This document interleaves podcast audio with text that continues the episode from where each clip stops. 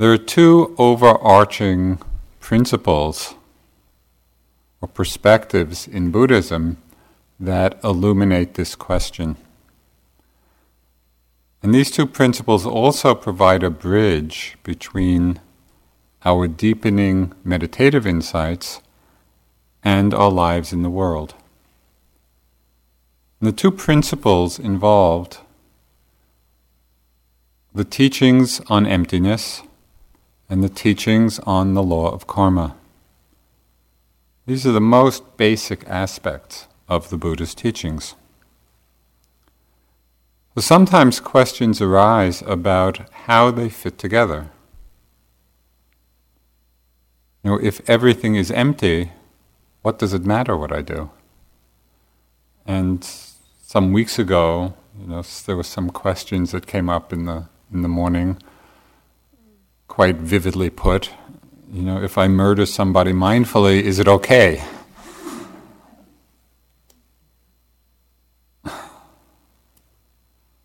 What we come to understand through our practice is that even as we realize the insubstantial, empty of self nature of all experience, that things are empty in that sense.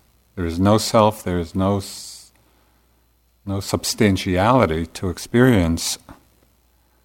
Still, there is a lawful unfolding, a lawful continuity to the unfolding of our experience. To say that things are empty is not to say that things are haphazard or disconnected.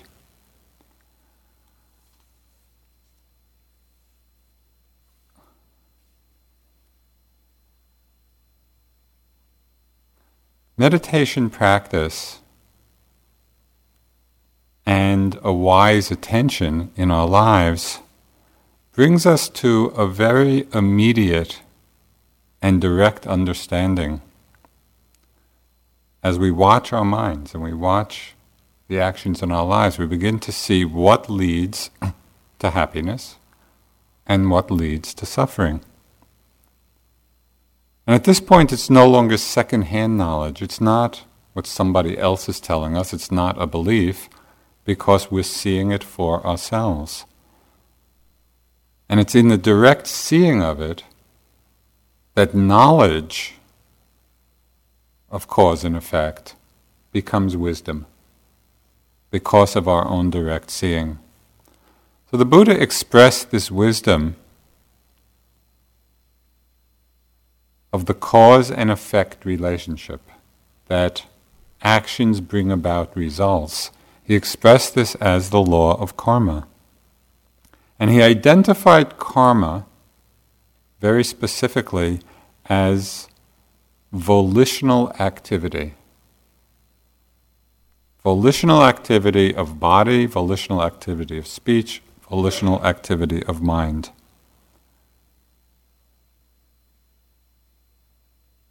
And this volition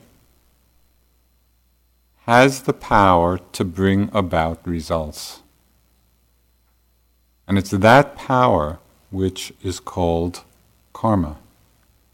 That actions, volitional actions, have the power to bring about results. So, what is volition? You know, I think, or, or intention at different times in your practice, you've probably been observing this sometimes elusive mental factor. It's very subtle, it's very quick, and yet it's that force or that impulse which initiates all actions. And each of those moments of intention, each of those moments of volition, have this inherent power to bring about its own result. We see this not only in the impulse to initiate an action, intention is actually happening throughout the action. So, for example, if we're walking, there's an initial intention to move, but the intention is arising and passing throughout the whole activity, and if the intention stopped, the movement would stop.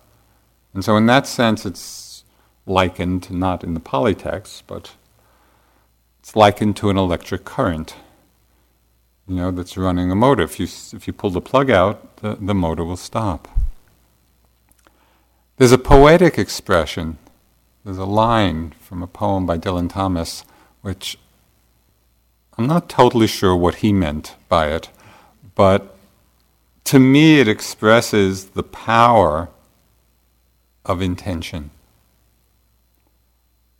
He wrote, The force that through the green fuse drives the flower. So, the force that through the green fuse drives the flower. I don't know, I can just imagine that the force, the force of volitional activity driving the flower of results. Something like that. So, although these intentions are very small, you know, and they're very subtle and they're very quick, they contain this very huge potential. It's like the potential of a seed. You know, a small seed has the potential to create, to produce a huge redwood. Out of a small seed, very big things that come. Out of a small intention, many results come.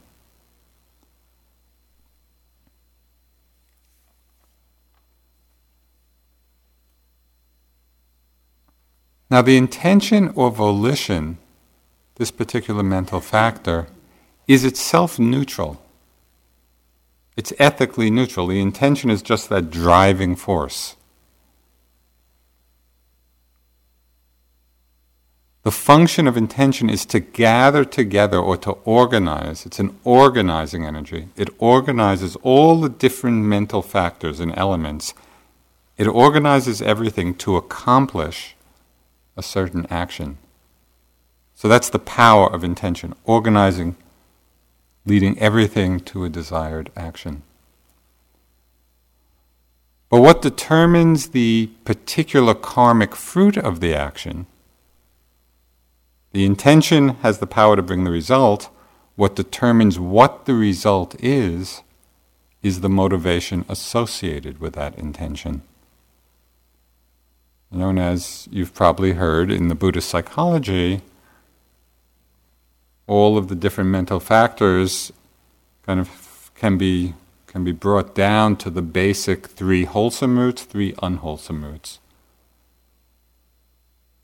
All of the actions motivated by greed, some form of greed, by hatred, aversion, by delusion, that's an unwholesome karmic, karmic action and it will bring the fruit of suffering. All of the actions rooted in non greed and generosity, in non hatred, love, and non delusion wisdom, these are the karmic seeds that bring about happiness, that bring about peace. So it's very important to understand that motive, the motivation associated with this impulse to do, with this volition, is the determining factor. That's why, as it's been said, everything rests on the tip of motivation. Motivation is the key. Okay, so our challenge is somehow to integrate our deepening understanding of emptiness, of selflessness, of insubstantiality of all phenomena, with the great truth of this law of karma, that actions bring results. The integration of these two principles has been expressed in different ways. Now, the great Tibetan Indian adept, Padmasambhava, who brought Buddhism to Tibet, he expressed it very succinctly. He said, Though my view of emptiness is as vast as the sky, my attention to the law of karma is as fine as a grain of barley flour. So, even though our view of emptiness may be totally vast and encompassing, still the attention to the law of cause and effect, the attention to action and motive must be as fine as a grain of barley flour. In more contemporary terms, the Korean Zen master uh, Seung-Sahn, he, he put it very well, this integration of emptiness and karma. He said, There's no right and there's no wrong on the level of emptiness. There's no right and there's no wrong. But right is right and wrong is wrong. And we have to hold both. When the Dalai Lama speaks karma and emptiness, and again, these are the two most basic aspects of the teachings, the Dalai Lama suggested that if if we were to pick one of them to emphasize, he would suggest we emphasized the teachings on karma. Now, this is quite amazing given how essential the realization of emptiness is, because he understood that incomplete understandings of emptiness can be used to rationalize all kinds of unwholesome behavior. Oh, it's all empty you know, we have some limited understanding of what that means, and then we can engage in all kinds of actions that actually bring us suffering. So tonight I'd like to explore how we can experience the working of this law of karma for ourselves. So it's not just a kind of abstract theory or Buddhist philosophy. Oh, yeah, the Buddha taught the law of karma but how does it affect us in our practice, in our lives? And how can we apply it in a way that it becomes the condition for our happiness?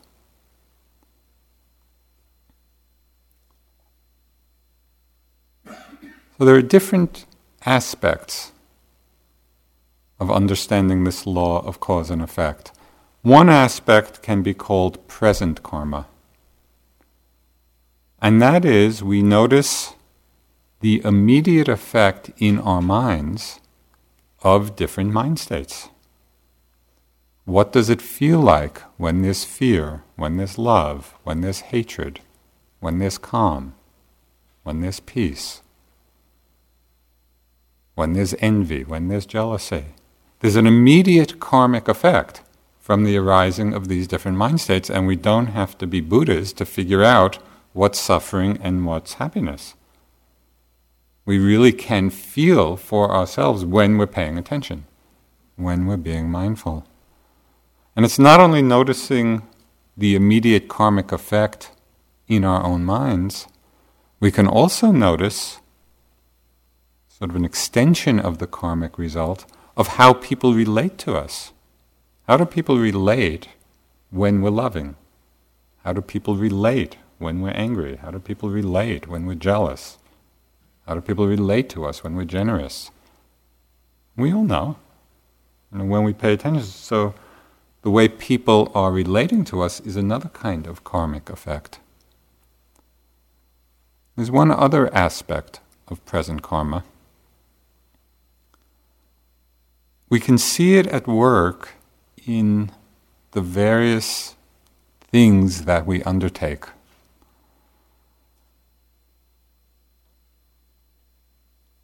That is, how the qualities of mind, the various qualities of mind, contribute or not to the accomplishment of our aim. So, for example, if we want to accomplish something, the workings of present karma would be the understanding that to accomplish that present aim, effort is required, or discernment, or wisdom, you know, or perseverance. So these qualities of mind affect the outcome in the moment of what we're trying to accomplish. So all of this is called present karma. There's another way we experience karmic results, and this becomes very vivid in meditation practice. And I'm sure you've all had many, many experiences of this. And that is the understanding and the experience that the mind retains impressions of all our past actions. It's like everything's in there. Everything we've done, all the actions of our body, of our speech, of our mind, there is an impression in the mind. And these impressions become the source of great happiness or great suffering for us. You know, when we think of past wholesome actions, just past good things that we've done, and they come to mind, there's a certain kind of joy that we feel. You know, we take delight in our own past good actions. And when memories of unwholesome actions that we've done come, how do we feel? Probably not so good. So there's, there's a karmic effect in terms of these impressions that are stored in the mind.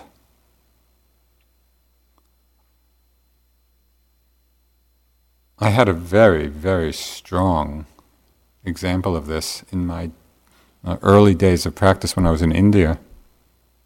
And as probably most of you know, when I finished college, I went into the Peace Corps in Thailand. And part of the training before we went, we I had the bad karma of training for Thailand in the winter in DeKalb, Illinois, which I think has a worse climate than here. You know, so it's freezing, and you know, we're training to go to this tropical country. But we did get two weeks in Hawaii as kind of in-field training.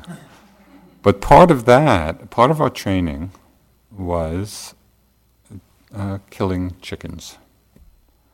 And here I was, we were all going to teach English. So I don't know what they were thinking. But this, this was the program. And there was so much delusion in my mind at that time. And this is really an example of massive delusion. I just had the thought, I mean, it's definitely a distasteful thing to have to do.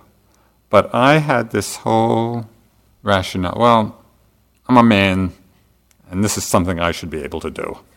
You know, kill this poor chicken. so, yeah, I kind of machoed myself up, and we were in pairs, and you know, this other this other friend was kind of holding the chicken. And they gave us these big knives, and and I have this picture, you know, of myself just after the deed, of my holding this poor scrawny chicken, you know, with this big grin on my face. It's like, look what I did. You know, kind of proud of myself. Well, years later, you know, after the Peace Corps and I'd gone to India and I started practicing, all of this came back. You know, I was sitting and my concentration had started to get good. Uh, you know, after a lot of, lot of time, a wandering mind.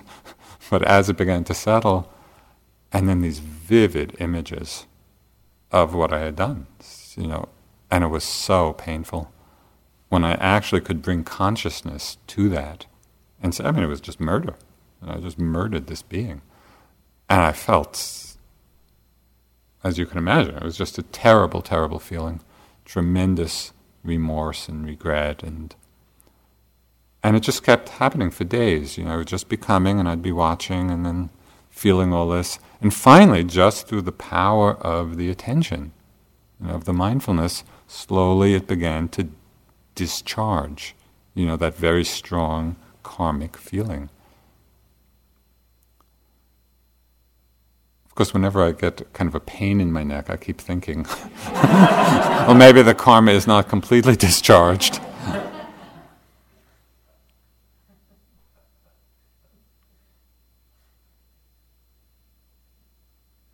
You know, we might also have internalized just from different actions that we've done or situations that we've been in, we might have internalized feelings of anger or rage, you know, or unworthiness or grief, all kinds of feelings that are arising out of past situations which have been internalized, and the mind is storing these impressions. We come, we make space, and they start to come up. You know, we really begin to feel and see. Well, those are kinds of karmic results as well. Had one friend who had been a, uh, a medic in Vietnam during the Vietnam War. And he came, he came to one of the first meditation retreats we taught in California. And he was really suffering. I mean, it was almost like post traumatic stress syndrome, having nightmares of, you know, the horrendous things he had seen. And, and he started practicing, and all of this stuff was coming up. You know, and he'd just be sitting and sitting and watching and watching and mindful as best he could, really going through it. And this was a two week retreat. But it was amazing. At the end of the two weeks, and he went back, he spoke to me afterwards. He said, after those two weeks, the nightmares had completely stopped. It's as if all of that had gotten processed out, you know, through the power of awareness. So we can see these are karmic results, you know, of one thing or another coming as impressions in the mind. But when we bring awareness to them, when we bring a certain compassionate uh, understanding, then our practice becomes a great purifying process. You know, and this is kind of part of the karmic unburdening as we let go of all these impressions that we're carrying impressions of memory, of feeling, of sensation in the body. Being with them mindfully, connecting, feeling, and letting them go, letting them wash through.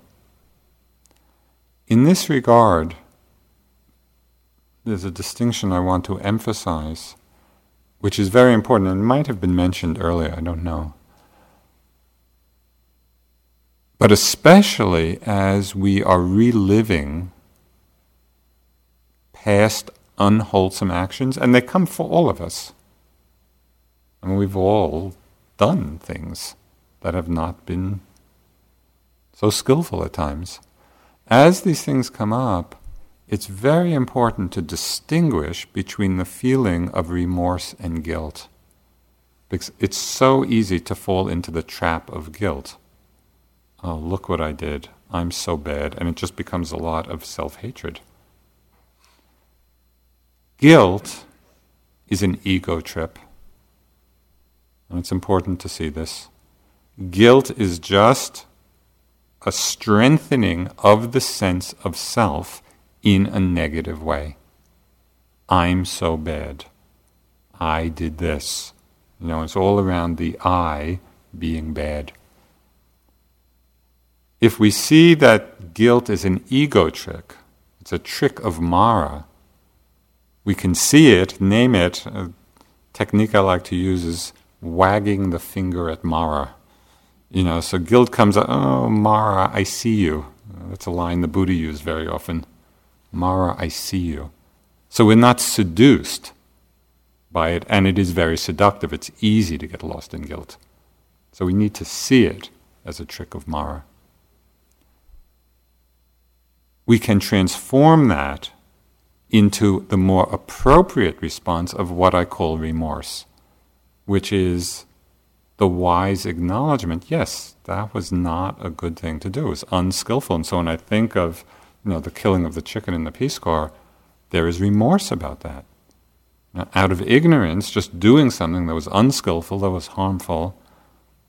But that remorse is imbued with wisdom. It's just seeing it was unskillful, acknowledging it, taking responsibility for it, and also seeing the impermanence of being able to learn from it and to let go. So this is very important because all of these karmic impressions are going to come up at one time or another, can we make it a purifying process rather than a solidification of self, a further solidification of self in guilt? The way our meditation practice itself unfolds is a karmic fruit. The Buddha talked about four ways practice meditation unfolds. He said, for some people, it's slow and painful. For some people, it's quick and painful. For some people, it's slow and pleasant. And for some people, it's quick and pleasant. I think most of us are at most of us are in the first two, maybe some are in the third, very few are in the fourth. You know, it's either slow and, and painful, maybe it's slow and pleasant. Or if it's quick, it's usually painful. but what's helpful to realize is that this is just the result of past karmic conditioning. It's not that we're doing something right or wrong. You know, if only I were doing it right, then progress would be quicker or it would be more pleasant. It's not like that. It's happening because of certain karmic propensities based on our past actions. One of my very favorite uh, memoirs of meditation practice was written by a nun in the time of the Buddha. So this, this is from the Songs of the Sisters, and it's just so encouraging to me. It is 25 years since I went forth. Not even for the duration of a snap of the fingers have I obtained stilling of mind. Drenched with desire for sense pleasures, holding out my arms, crying out, I entered the monastery. Because this is after 25 years. Right?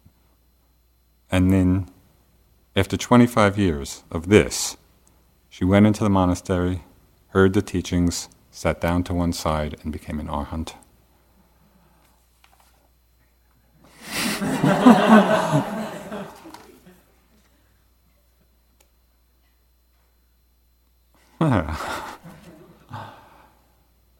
Our practice unfolds as it does. If we just keep going, the conditions come together. And sometimes it's slow progress, sometimes it's quick, sometimes it's pleasant, sometimes it's unpleasant. It's all impersonal. So if we can just stay with the perseverance of that nun through all of those difficulties, at some point conditions come together.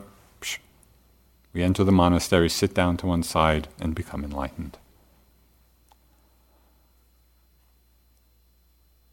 So, another way karma unfolds.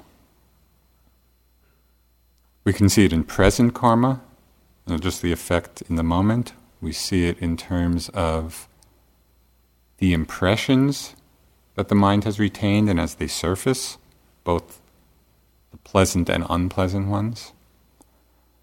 We can also see how the mind develops certain habits and patterns through habitual actions. And we could think of this as the development of our personalities. Now, over the years, through all the actions that we've done, and again, here actions as actions of body, of speech, and of mind. We develop personalities, you know, fearful or loving or angry or joyous or whatever, through the repetition of certain of certain actions. Every time we do something with a particular quality of mind, we are practicing that quality.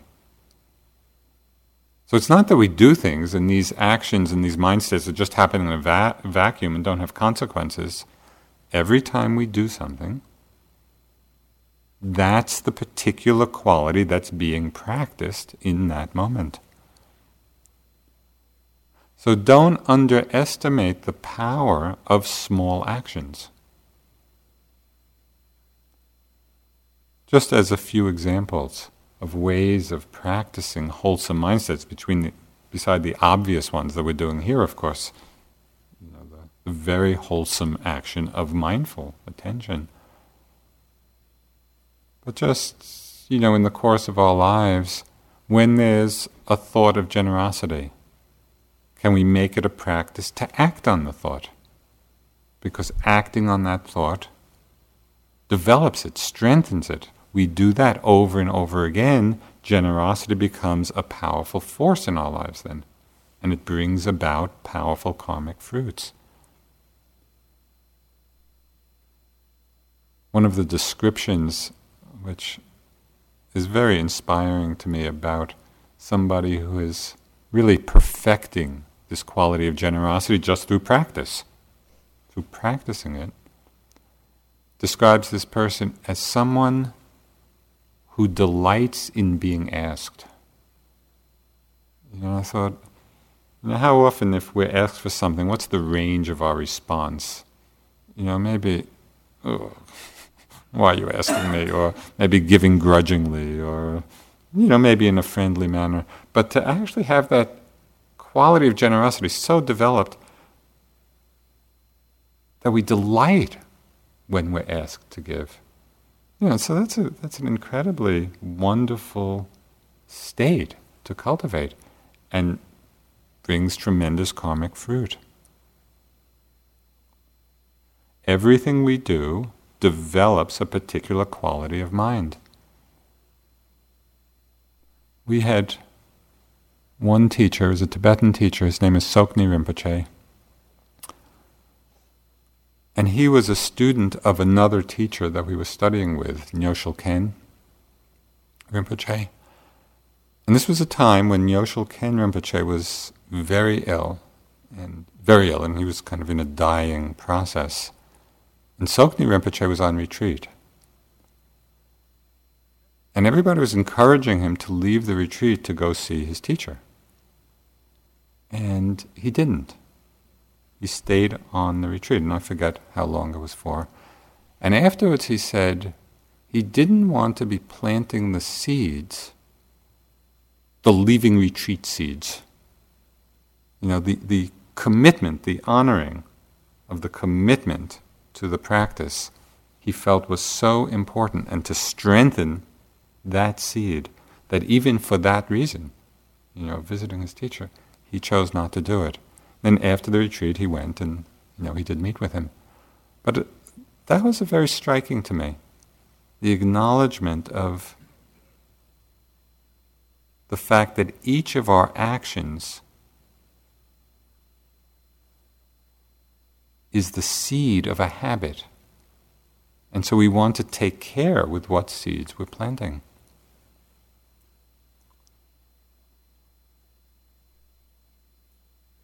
So we need to make this reflection on the law of karma. You know, on seeing our motives for doing various things, a genuine practice in our lives. Again, this is not just Buddhist theory.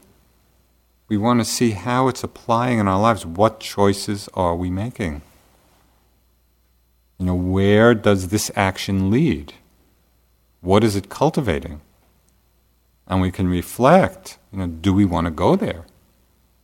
Do we want to experience the fruit of where this action is leading? So it takes some consciousness, it takes some awareness. There's another aspect of karma.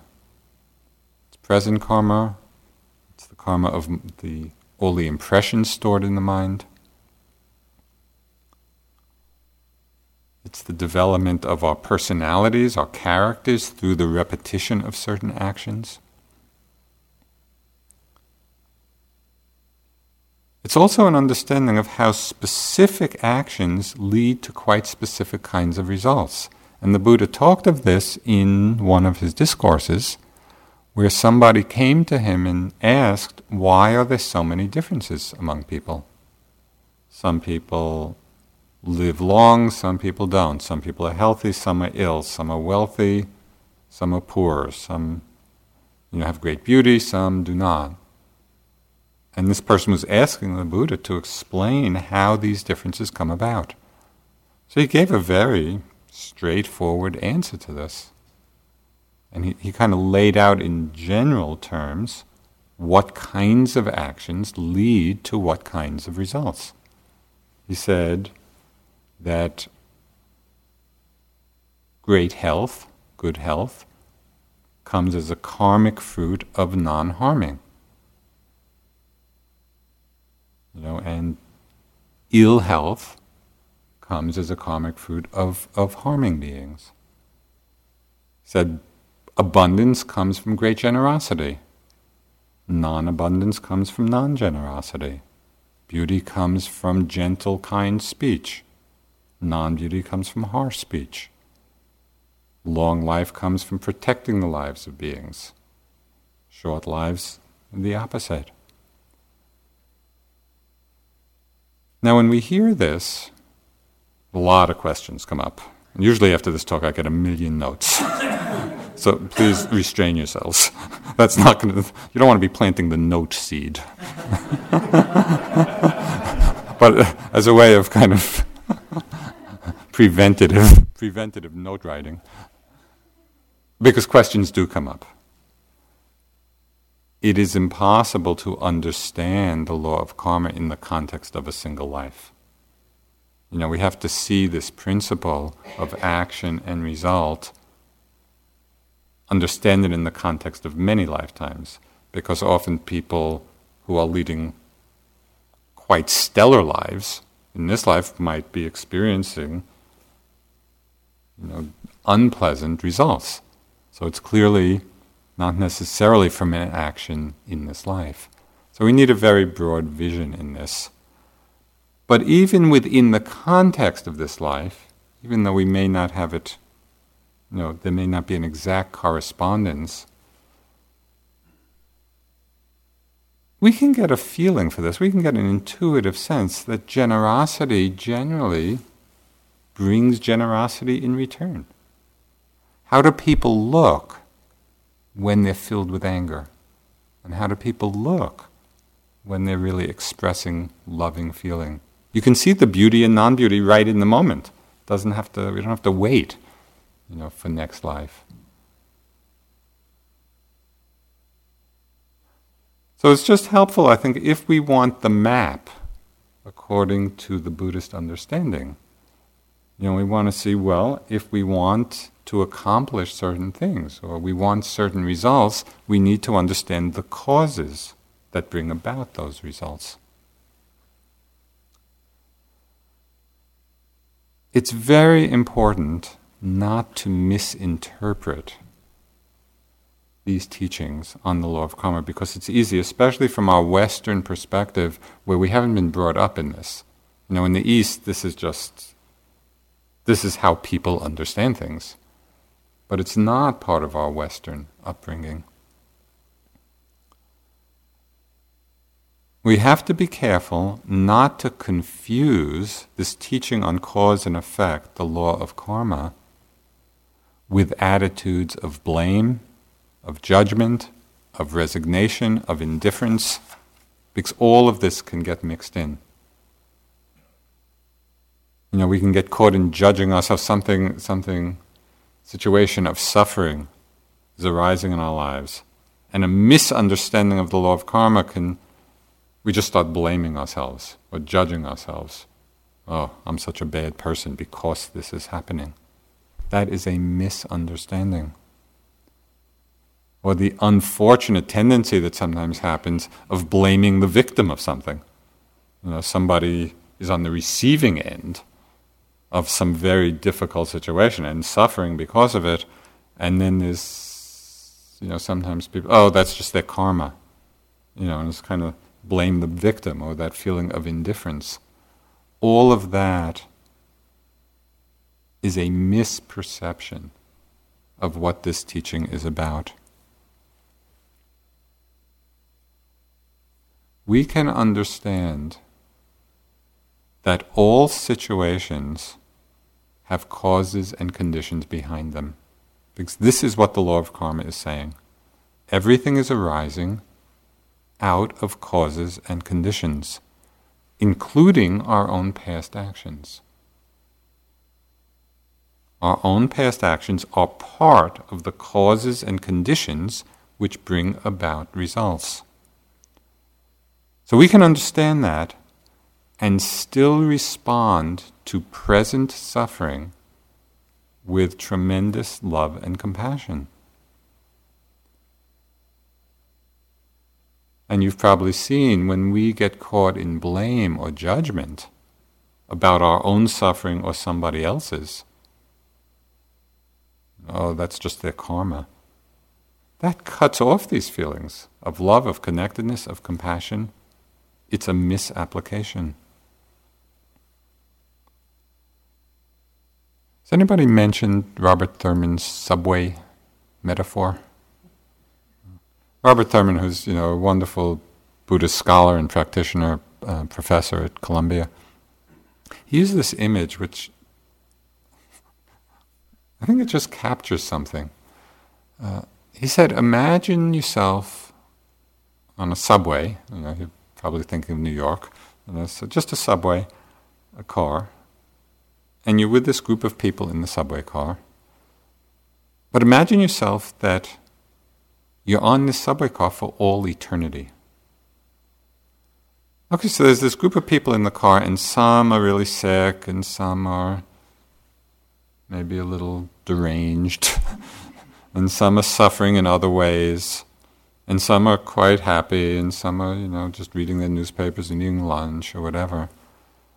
So if you're with all these people on the subway car for all eternity, what would be the natural response to those who are suffering? I mean, you're sharing this car with them. You know, their suffering affects you. Their suffering affects everybody else. The natural response in that situation would be, oh, is there some way to alleviate the suffering, to raise the the happiness quotient of the subway car. You know, in, in the country of Bhutan, they have something called gross national happiness instead of the gross national product. Very. so we're eh, we're in the subway car together with these people, you know, for eternity. We want to raise the GNH. you know, the gross national happiness, because then everybody is happier. So we can understand that there are conditions, there are karmic conditions for people in whatever condition they are. And still the response when we're really present is one of compassion. That's the appropriate response. Well, we are on this subway, it's just a big subway car. You know, it's like samsara we are with each other for eternity or however long. We can see the karmic unfolding for different people, some in situations of happiness, some in situations of suffering. And our response, even understanding the causes and conditions behind it, our response, the appropriate response, is metta, is compassion, is joy for the happiness of others.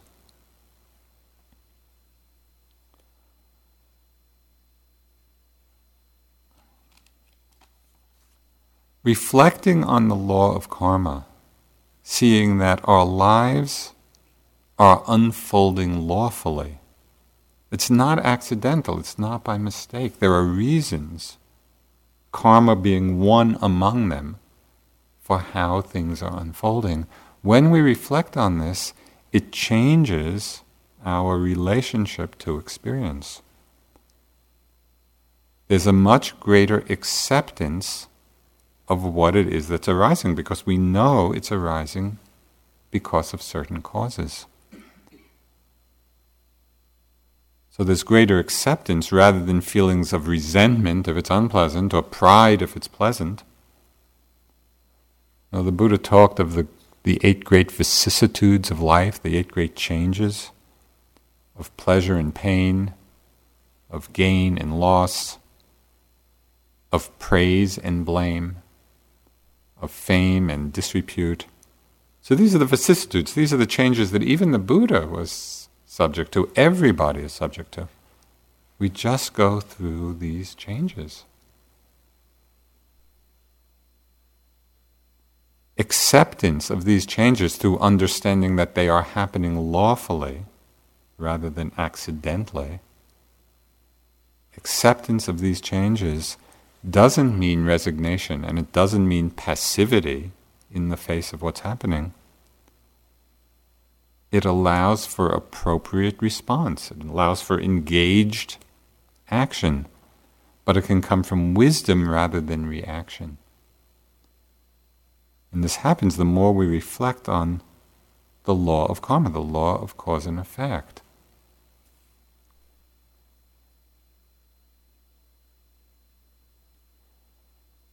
To understanding karma. And the reason that I feel it's important to talk about this is because it is such an essential part of the Buddha's teachings.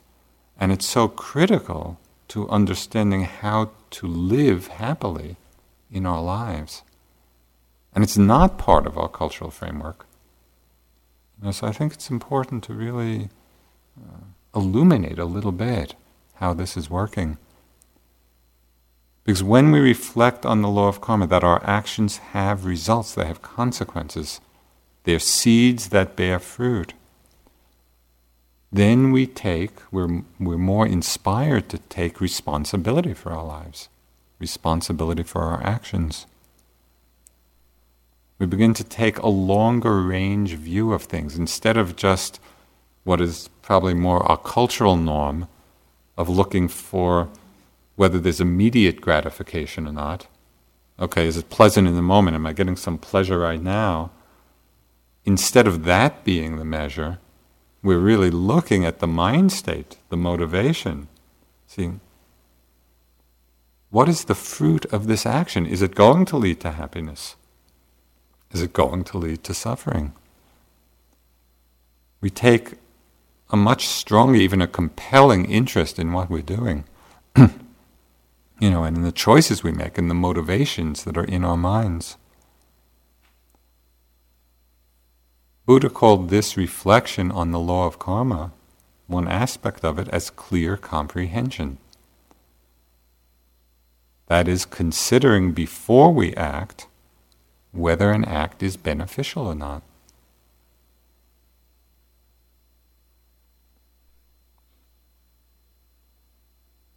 To consider what seeds we're planting.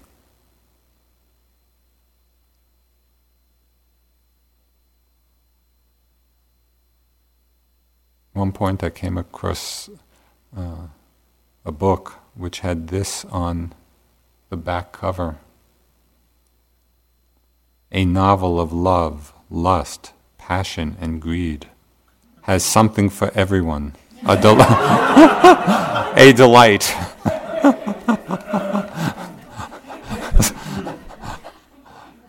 and we all, maybe not all, but many of us love these books. but sometimes I wonder what seeds are being planted here. You know, each of our actions, they're like drops of water uh, filling a bucket. And each drop, you know, seems so insignificant. But as we know, you leave the bucket there, drop by drop, that bucket gets filled. So, drop by drop, our minds get filled. Every action of body, speech, and mind Every volitional activity is putting another drop of one quality or another into our minds, is strengthening that quality. And not only does it have the immediate effect, that particular quality, it bears or it contains the power to bring results in the future. So it's very important.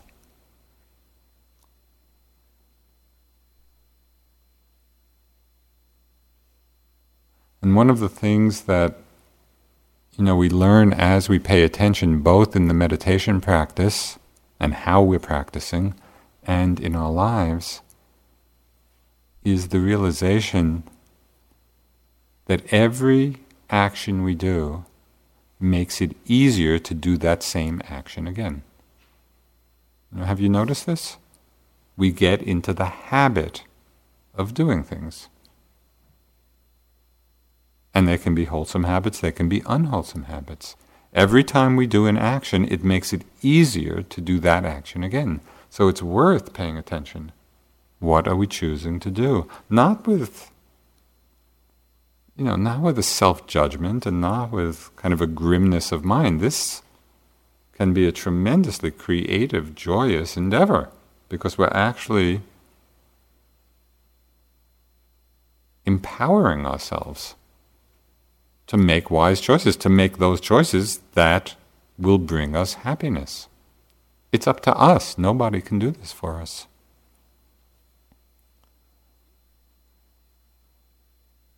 Now, karma is not a mechanistic closed system. That's according to the, the teachings, not how it works. Nothing is fixed. Because our present actions and responses are continuously feeding in to the stream of cause and effect. And our present actions influence and change the direction and the outcome of this unfolding stream. So it's a, it's a very dynamic, fluid system. So, for example, and this I think is very good news, we can cover unskillful actions with skillful ones.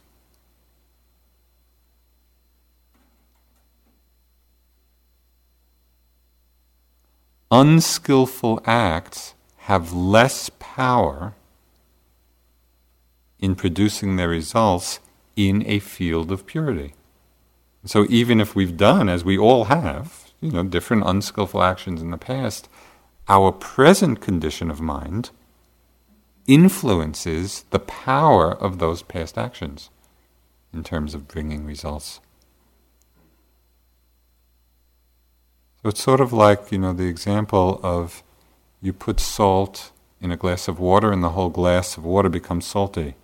You put the salt in the pond, you don't taste it at all. When the mind is narrow, when it's contracted, when it's in an unwholesome state, then any little unwholesome past karma has very uh,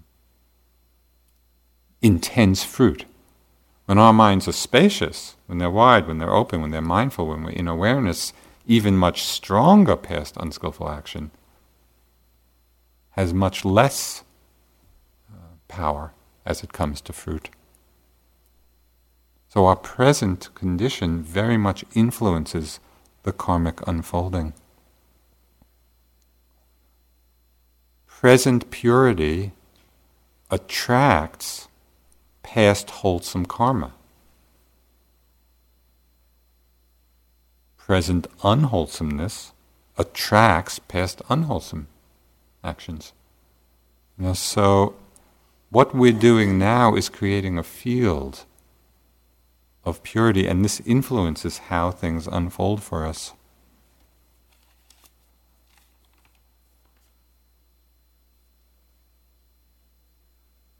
Different wholesome actions have different power. Just, just in a very brief way. You know, the, the Buddha said that in an act of generosity, that act is purified in three ways it's purified by the giver, the gift, and the receiver. So, for example, if we give a gift to the Buddha or some great enlightened being, that's a very powerful act because it's purified by, by the power of the recipient. Okay. Buddha said that one moment of the mind immersed in feelings of loving kindness are many times more powerful than making an offering to the Buddha and the whole order of enlightened monks. I mean, that's amazing. You know, because you read these stories of somebody making an offering to the Buddha, and then, you know, the stories of these tremendously endless fountain of good results that come from that. You know, over lifetimes. And the Buddha is saying one moment of being immersed in loving kindness, many times more powerful than that. And he said one moment of seeing clearly and deeply the momentariness of phenomena, that rising and passing of phenomena in this very clear and deep and incisive way, of seeing impermanence on that level, is much more karmically fruitful than even that immersion in a moment of loving kindness.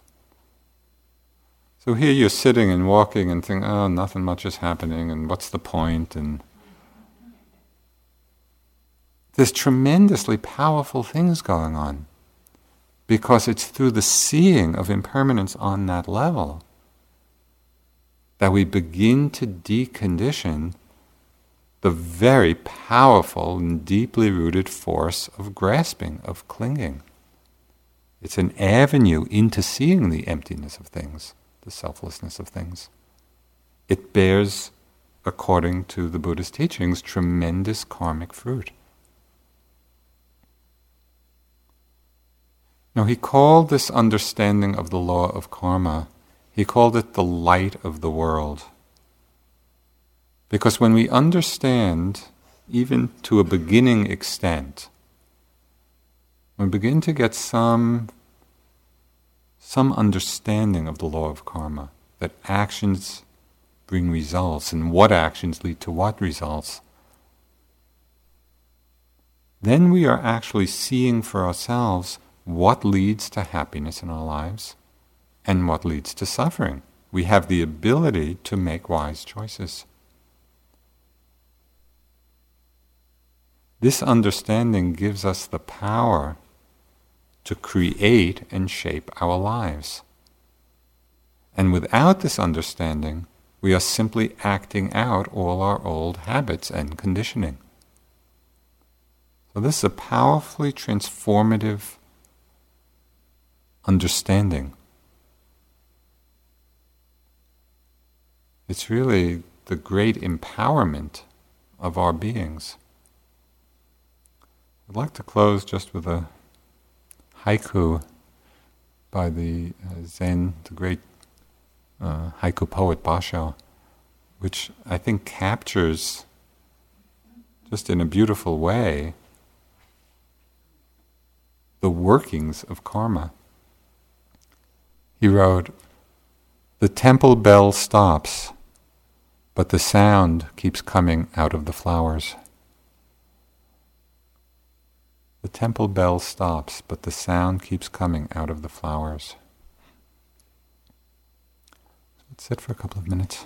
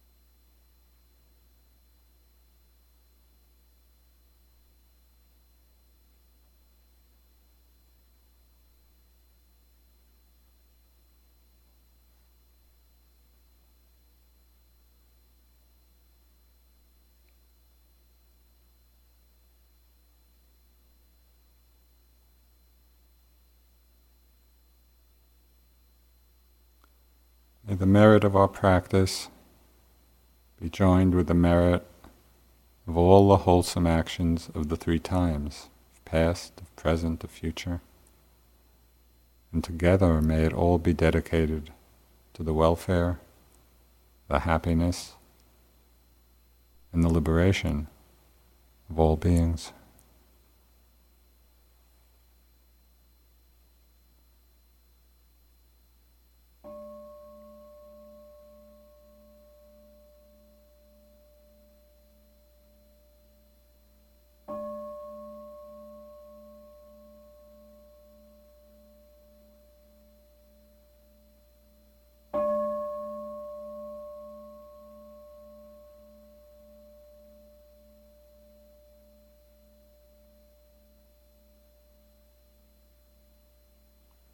Thank you.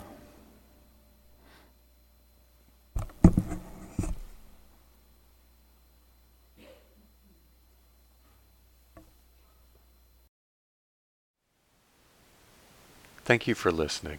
To learn how you can support the teachers and Dharma Seed, please visit dharmaseed.org slash donate.